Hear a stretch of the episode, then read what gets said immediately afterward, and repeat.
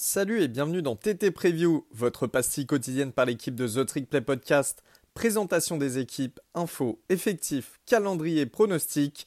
Les amis, vous saurez tout de la saison 2023. Et salut à tous, bienvenue dans ce nouvel épisode de The Trick Play, nouvel épisode preview bien évidemment. Euh, on se retrouve du côté de Miami, Miami, les Hurricanes. Aujourd'hui pour en parler, je suis avec mon ami Augustin. Comment vas-tu Gus? Bonjour Elio, bonjour à tous.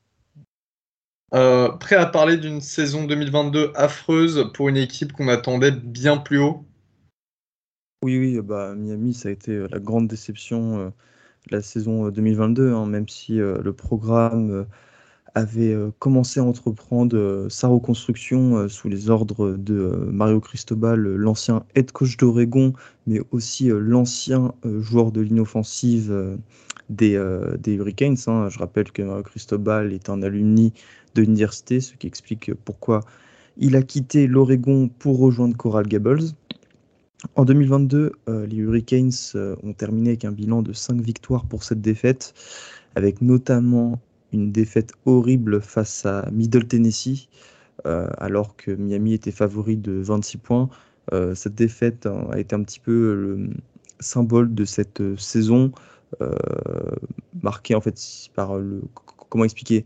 Déjà par les turnovers. Il y a eu plein de turnovers. Je crois que le quarterback de Miami, je sais plus si c'était euh, Van Dyke ou euh, son remplaçant, a été intercepté trois fois, ce qui a été récurrent après les turnovers dans la suite de la saison. parce que l'attaque de Miami a été mauvaise, comme durant toute la saison, parce que c'était une défaite à domicile devant quasiment personne dans les tribunes. Bref, euh, euh, ce, revers face à Middle Tennessee, face aux Blue Raiders, a été euh, voilà, la parfaite représentation de cette saison 2022. Avec un tel bilan, évidemment, Miami ne se qualifie pas à un bowl, ce qui est une première quand même depuis 2007. Alors si on sait que Miami maintenant depuis quelques temps sort des saisons assez moyennes, ils ont toujours réussi à atteindre un bowl de fin d'année, ce qui n'a pas été le cas cette année. Donc voilà, tout ce qu'on peut dire, c'est que c'était une saison très très compliquée. C'est pourquoi, euh, pendant l'intersaison, Mario Cristobal a changé son staff et on retrouve Elio, un nouveau coordinateur offensif et un nouveau coordinateur défensif. Ouais, tout à fait. Juste pour finir sur la saison 2022, quand même, sur les 7 euh, défaites de Miami, il y en a. Alors, euh, Nola va pas falloir commencer à jouer avec ton jouet. Il y en a 4 qui sont à plus de 40 points. Non, 5 à plus de 40 points sur les 7 défaites. Euh, d'encaisser. Donc euh, voilà, c'est quand même euh, kata, kata, chez kata. du coup, un petit peu de changement là pendant cette off-season. Déjà au niveau du poste d'offensive coordinateur, Josh Gattis, qui était le meilleur coach assistant et coordinateur du pays en 2021, il avait gagné le Boys Award, on le connaît tous, qui était avec il était à l'époque avec Jim Harbaugh du côté de, Michigan. Il avait aussi euh, été offensive coordinateur, co-offensive coordinateur du côté d'Alabama sous Nick Saban à l'époque.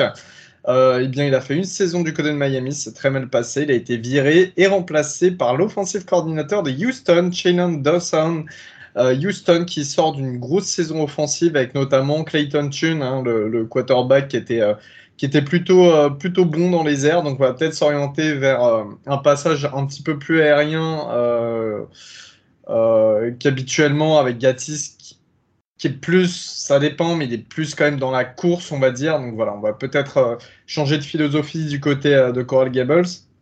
Au niveau du poste de défensif coordinateur, et bien normalement, c'est marrant parce que normalement, en fait, ce poste était euh, destiné à Kevin Steele. Kevin Steele, qui est un gros baroudeur, euh, qui a fait énormément d'équipes de ACC, etc. Euh, et en fait, Kevin Steele, c'est un coach qui avait, qui, avait décidé de. Enfin, qui avait été engagé par Maryland. à Maryland, il avait déjà son bureau, il avait déjà commencé à recruter, etc. Il s'est tiré du jour au lendemain à Auburn, il me semble, si je dis pas de bêtises. Et euh, là, il devait aller du côté euh, de Miami. Et finalement, il a fait exactement la même chose pour partir à Alabama. Donc voilà, ce n'est pas lui euh, le nouvel défensif coordinateur, mais c'est bien Lance Guidry qui arrive de Marshall. On en parlera tout à l'heure de Lance Guidry. Mais grosse, grosse prise pour les Hurricanes. Il y a une classe de recrutement qui est un petit peu à l'image hein, de, de, la saison précédente, avec cette fois-ci des joueurs des joueurs 5 étoiles, parce que ce n'était pas le cas l'année dernière, mais une grosse classe de recrutement, Gus. Oui, oui, on n'a aucun doute hein, sur euh, les capacités de recruteur de Mao Cristobal. C'est la septième classe euh, du pays cette année avec deux 5 étoiles qui sont deux euh, offensive tackle. si je me souviens bien, c'est Samson Okunlola et Moiga, le meilleur tackle, left tackle du pays.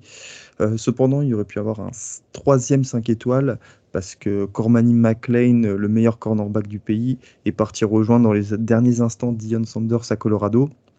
Voilà, grosso modo, tu as 14 joueurs dans le top 300. Euh, c'est un roster qui aura encore beaucoup de talent, d'autant plus qu'ils ont aussi amené 13, 16 transferts euh, pour euh, là aussi la septième classe de transfert du pays. voilà, ça c'est une constante. Miami est un roster, est un roster très talentueux. Maintenant, il faut transformer ce talent en résultat. Et c'est un petit peu, comment dire, ce qui suit Cristobal maintenant depuis quelques temps. Quoi. On sait qu'il a un bilan, je crois, en CFB à 50-50. On sait qu'il peut recruter très bien, mais on lui reproche parfois de ne pas jouer à la hauteur de ses recrutements, et c'est ce qu'il va essayer de, faire changer à Miami. Pour la saison 2023, parlons de cette attaque qui était la 97e meilleure du pays en 2022. Euh, le truc, c'est que forcément, avec euh, ce tel résultat et euh, les attentes légitimes qu'il y avait avant le début de la saison.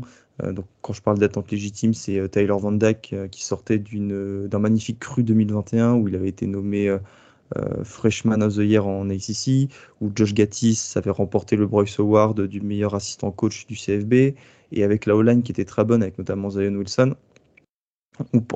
Zion Nelson, pardon, et non pas Wilson on pensait que Miami allait avoir une très très grosse attaque et ça n'a pas du tout été le cas. C'est pour ça que Josh Gattis a été viré. Comme tu l'as dit, Elou, il a été remplacé par Shannon Dawson, un adepte de la Air Red Offense hein, qu'il a mis en place avec Daniel Gorson à Houston.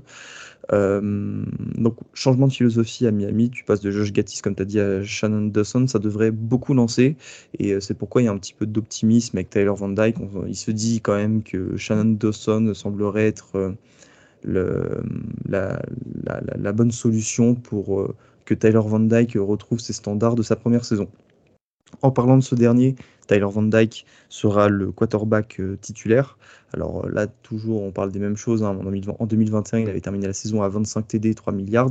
Avant, en 2022, de terminer à 10 touchdowns pour 5 interceptions, avec aussi notamment des blessures. Bon, il n'a pas été aidé par la O-line, mais voilà, jour et la nuit. On espère qu'en 2023, il fera tout aussi bien. Euh, S'il ne fait pas tout aussi bien, il sera remplacé, et non pas remplacé par Jake Garcia qui est parti à Missouri, mais par Jacuzzi Bourne, euh, qui euh, a déjà eu du temps de jeu en 2022 suite aux blessures. Jacuzzi Bourne, ça me pose à, confusion. Désolé. Jacuzzi, oui, il s'appelle Jacuzzi. Et, Est-ce que euh, tu es dans ta jalousie par rapport à Mario Cristobal? Pas du tout. Ah si, quoique pour le recrutement, je suis dans ma jalousie de ouf, mais Beaucoup de personnes euh, d'ailleurs. Mais en effet, ouais, hein, Jaco Brown. Ce qui est marrant, alors, c'est que Jack Garcia, donc euh, sur le, depth chart de l'année dernière, on avait Jack Garcia en QB2 et Jaco Brown en QB3. Et euh, les deux, en fait, il y a une série sur Netflix là où on suit un petit peu Jack Garcia et tout. C'était sur quoi? Ouais, il y avait une série, on le suivait, bref. Et euh, les deux s'étaient déjà affrontés en high school et tout. Euh, c'était déjà euh, un gros affrontement entre les deux. Et c'était des quarterbacks un peu différents parce que Jake, Garcia, c'était plus du, strong arm, hein, ce qu'on appelle voilà, beaucoup de lancers. Et Jackery Brown, justement, instaure un truc différent du côté de Miami. C'est un quarterback qui court beaucoup. Voilà, c'est un gros dual threat. ancien 4 étoiles, évidemment, en 2022. pour réceptionner ces ballons, alors, euh, c'est un petit peu plus compliqué. Euh, c'est pour ça aussi que ça m'étonne, parce que finalement, on est dans une optique de jouer un raid. Euh, on fait de beaux transferts, on récupère de beaux transferts sur le portail, mais pas beaucoup de receveurs. Et les squads, elle est un petit peu légère. Alors, elle va être emmenée par Colby Young, qui sera là de nouveau, mais il a seulement réceptionné 367 yards pour 5 touchdowns l'année dernière. Il y aura peut-être Frank Ladson qui va un petit peu step up, lui qui était un ancien gros transfert, enfin un ancien gros commit, excusez-moi, de Clemson et qui avait transféré l'année dernière du côté de Miami. Euh, voilà, au niveau du post Titan, on a Will Mallory qui est parti en NFL, lui qui était euh, quasiment le meilleur receveur l'année dernière. Il va être remplacé par Cal McCormick qui apporte beaucoup euh, d'expérience parce qu'en fait, il arrive d'Oregon et, il était dans la classe lycéenne 2016 2016, je, je, je sais pas où t'en étais, Gus, mais en tout cas, le gars a 8 années d'éligibilité. donc c'est assez phénoménal, mais en tout cas, voilà, grosse, grosse expérience donc au niveau du post end Mais je trouve quand même que cette room est, un petit peu légère. Je sais pas ce que t'en penses. Oui, c'est un petit peu léger, mais il faut aussi ajouter euh, Taylor Harrell, l'ancien receveur de Louisville qui était passé par Alabama et qui a floppé euh, l'an dernier. Voilà, maintenant, tu as, des joueurs, mais il faut que tout ça, se transforme en production. Et euh, peut-être que le nouveau coordinateur offensif aidera à aller dans ce sens. En revanche, je pense, Célio, que la O-line sera bien meilleure. En tout cas, sur le papier, elle est excellente. Tu as Zion Nelson. Rappelez-vous, Zion Nelson, avant de se blesser, tu annoncé au premier tour il y a maintenant deux ans. Euh, il a joué l'an dernier, mais euh, comment dire, il n'a pas retrouvé son niveau pré-blessure au genou. Maintenant, il est, est euh, remis en, il s'est remis en bonne santé, donc ça c'est plutôt cool. Mais tu as surtout l'arrivée depuis le portail des transferts de deux très gros joueurs, à commencer par Javen Cohen d'Alabama, qui était le meilleur intérieur line sur le portail des transferts et le dixième meilleur joueur national. Et aussi l'arrivée en provenance de UCF de Matt Lee, euh, le meilleur centre du portail des transferts. Donc voilà, ça, ça sera plutôt pas mal. Surtout que sur cette O-line, il y a potentiellement bah, Samson Okunlola et Moega, les deux offensive tackle 5 étoiles, qui pourront jouer dès leur, leur première année. S'ils ne jouent pas, ce sera une question technique, parce que physiquement, ils sont déjà à plus de 300 livres. Euh, c'est euh, largement suffisant pour jouer en college football. En tout cas, c'est des, beaux bébés. Chez les running backs, au retour d'Henri Parrish, euh, qui l'an dernier était à 616 yards et 4 touchdowns. Euh, voilà, il faudra que, cette, euh, que ce jeu à la course marche bien à Miami, toujours dans cette optique de. D'ailleurs, ils devront, Henri Parrish et tout devront faire attention au fumble. Miami a perdu beaucoup trop de ballons l'an dernier et il faut que cette, cette escouade de running back arrive à asseoir cette attaque et, et limite vraiment les turnovers parce que sinon, ça sera ça sera, ça sera compliqué. Euh, à propos de ces euh, fumbles et interceptions, euh, face à Duke l'an dernier, rappelez-vous, Miami avait commis 8 turnovers. C'était un record NCA qui datait jusque-là de, 2017. Et, le salut de cette attaque passera par la limitation de ces pertes de balles. En défense, juste, pour finir, pour finir sur la room running back, il y a aussi le départ en transfert du côté de SMU, très grosse prise pour eux. Euh, de Jalen Knighton, qui était euh, un des meilleurs running backs euh, depuis deux ans du côté de Miami. Voilà, donc ça reste vraiment léger. Encore une fois, j'ai un petit peu, pour conclure sur, cette attaque, j'ai quand même j'aime bien les moves au niveau du coaching staff, mais j'ai quand même un petit peu peur par rapport bah, comment va être entouré le quarterback au niveau des playmakers, soit, que ce soit au niveau du jeu à la course ou au niveau du jeu à la passe, tout simplement. Voilà. La défense, Gus. Lance Guidry hein, à Marshall avait la septième défense euh, nationale à 295 yards par match et 16 euh, euh, unités encaissées aussi par match. Et c'était surtout la meilleure défense du pays quand il s'agissait d'arrêter l'attaque adverse en troisième tentative. Chose qui a fait beaucoup défaut à Miami cette année. Donc voilà, c'est pour ça qu'on dit que c'est une grosse, grosse prise. Il évoluera, il fera évoluer une défense en 4-2-5, un 4D line de linebacker et 5 DB, bah, toujours dans le moule. Euh, c'est un peu la mode en college football, 4-2-5 ou 3-3-5. Euh, Sur la D-line, grosse D-line quand même, parce qu'à l'intérieur, euh, tu as Leonard Taylor, un ancien 5 étoiles, là, qui devrait arriver, qui devrait réaliser sa breakout tiers. Tu as l'arrivée aussi de Branson Dean de Purdue, qui est, qui est très bon, mais tu as surtout le retour des deux edges Hakim Mesidor, euh, le Canadien qui en 2022 a saqué 7 fois le quarterback et a réalisé 10,5 plaquages pour perte. Il sera associé à Jafari Harvey qui lui était à 7,5 plaquages pour perte et 5,5 sacs. Euh, donc voilà, ça c'est plutôt pas mal. Et en plus, derrière, il y aura les deux 4 étoiles haut classés de 2023 qui pourraient entrer dans la rotation. Alors le premier nom qui me vient, c'est Ruben Kane. Et le deuxième, euh, c'est un gars d'IMG Academy, euh, je me rappelle plus de son nom, mais il a été pendant très longtemps à 5 étoiles.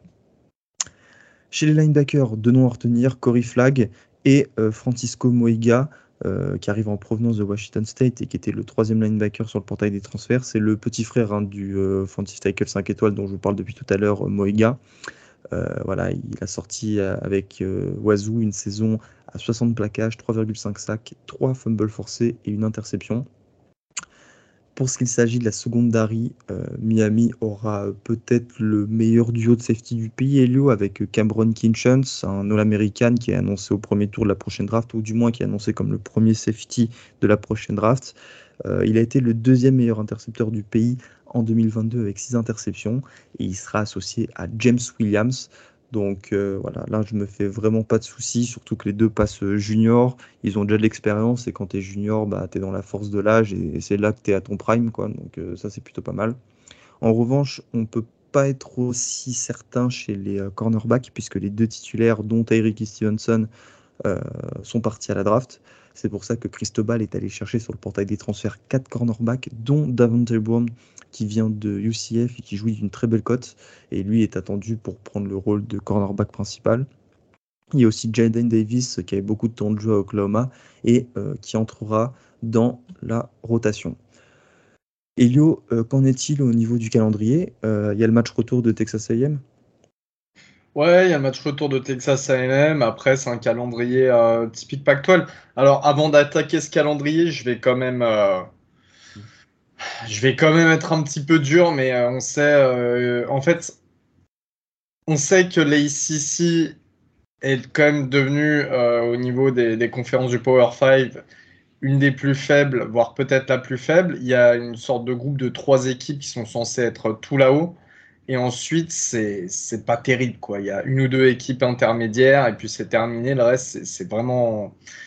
Je dirais pas que c'est top top. Alors, euh, pour moi, tu vois, Miami doit, doit pas se louper. Ils doivent pas se louper. Alors, Miami va jouer Miami le, vendredi 1er septembre. Sauf que c'est Miami dans l'Ohio. Donc, vous connaissez euh, cette équipe car elle a eu à une certaine époque un quarterback nommé Ben Roethlisberger. Voilà. Euh, ensuite, match à la maison face à Texas A&M, match de nouveau face à Bethune Cookman comme l'année dernière, déplacement à Temple. Donc pour l'instant, c'est pas un calendrier euh, flippant. Enfin, si Texas A&M est un peu sur le, même niveau que l'année dernière, c'est pas flippant, tu vois. Georgia Tech, euh, déplacement à North Carolina, là ça commence à devenir un petit peu plus chiant. match face à Clemson. Euh, Virginia à la maison aussi, déplacement à NC State, déplacement à Florida State le 11 novembre, euh, grande date donc euh, sur tous les sens du terme. match face à Louisville aussi qui peut être très tricky et finalement déplacement à Boston College à la fin de l'année.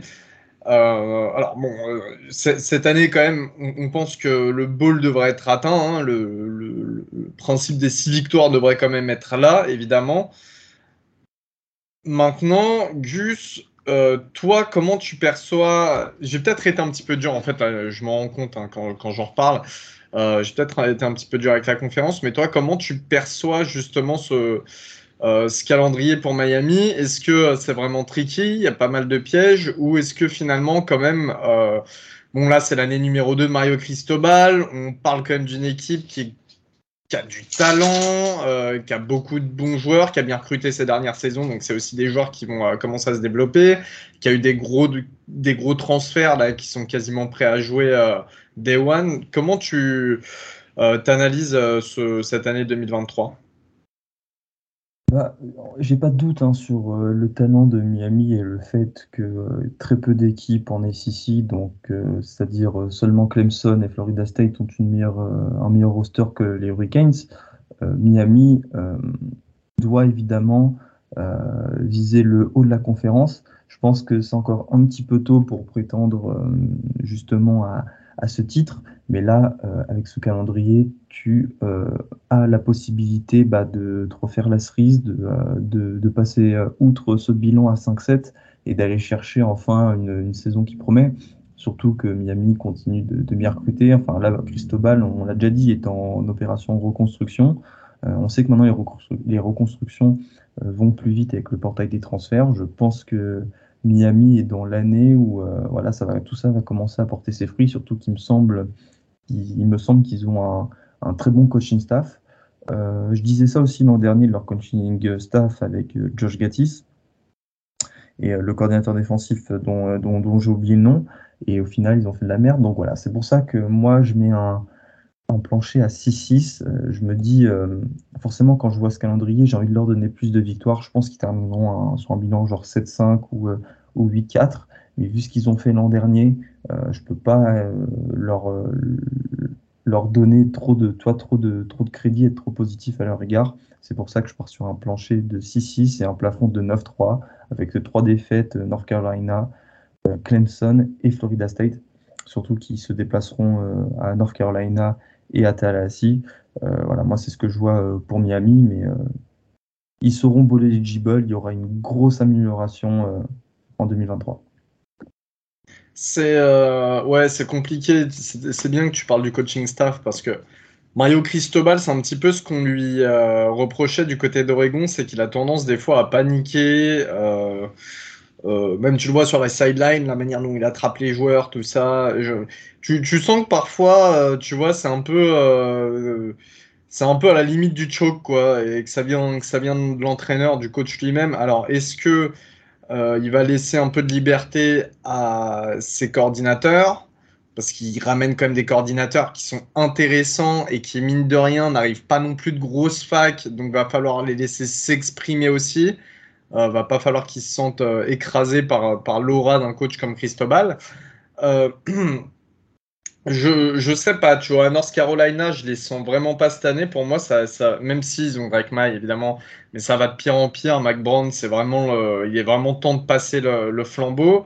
Euh, après, voilà, hein, Clemson euh, sont donnés euh, favoris, mais Clemson, c'est pareil. Hein, ça sort pas d'une super saison. Je pense vraiment que ça va être mieux cette année, mais on ne sait jamais. Florida State, on a fait la, la preview, on en a parlé.